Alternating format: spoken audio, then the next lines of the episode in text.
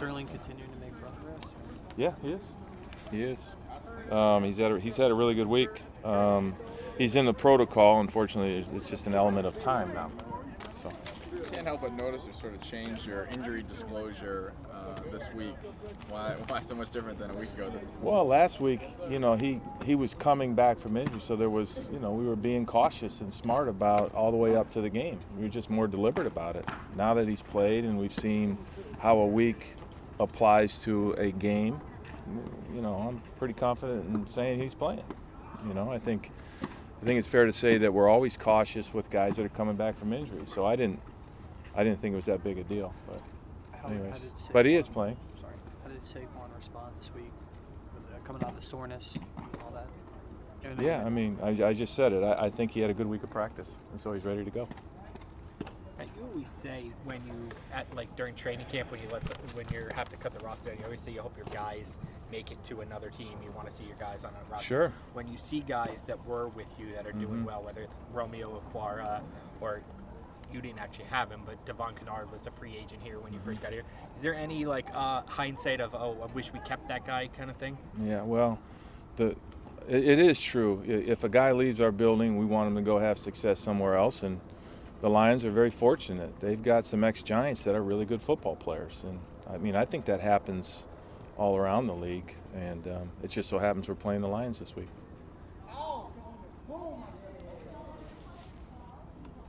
Yeah. You obviously know firsthand about Snacks and what he can do in the front of a defense Right. from seeing him all Sure. the time. What kind of challenges does that prevent uh, present you guys now that you have to go against it? Is there anything Yeah. gained by seeing it on a daily basis?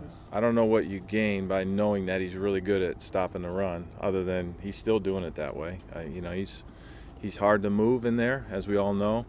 Um, I think he's I think he's played really well, and you know he's he showed a lot of toughness last week. You know, he was out of the game I think for like 16 plays, and then came back and finished. And um, you know he's he's playing real well for him. I'm I'm certain he's a very valued member of their front seven.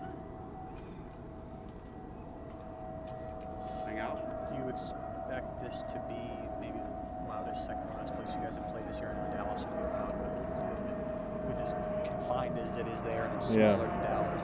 I've played I played there uh, many times, and it is loud. It's a loud venue. Um, I think we always plan for noise when we go on the road, and, but you know I think uh, you're, you're you're absolutely correct. This is a very loud place. Um, you know they got great fans in Detroit, and uh, they love their team, and I'm sure I'm sure they'll be loud. How did Sam Beal look this week? good. He had a good week. You know, he pushed through it. Um, you know, he had a lot of work because he did some, he did you know most really all scout team work, but he did the special teams and uh, he did probably as much as he's done since training camp, and uh, appears like he handled it pretty well. Physically, no limitations for him right now. No, no, he was running around. He was running around fine. You know, it's just again with him, it's a matter of time. Um, the rules with designated to come back, and so we'll just we'll see where see where that goes. Pat, did you think about practicing inside with noise this week? I'm sorry, I couldn't hear the question earlier. If that's what it was. Because it was about. loud? Yeah. well, we practice. uh, The planes help with the noise, as we all know, and then we had the. We always have crowd noise, so you could hear the. Well, unfortunately, you're not here for practice, but um, when we play on the road, we crank the music up loud enough that it's it, it really is a distraction. So um, that's pretty standard operating procedure. Um, when we go on the road, we crank the noise for the offense, and actually, when we're at home, uh, we we crank the noise when the defense practices, so that they get the the true picture of what it would sound like. Unfortunately, that's that's a good question because you're not out here to see all that. I try to stay outside in terms of the, the dome or inside. I try to stay outside on the grass as much as possible. I've always felt it's sort of better on their better on their legs. Anything else?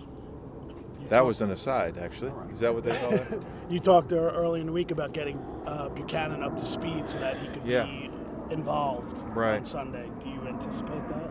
Yeah, no, he'll. I, uh, yeah, he'll be active.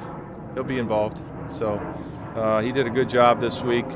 again, there was some familiarity with our system, and I think he handled his workload really well.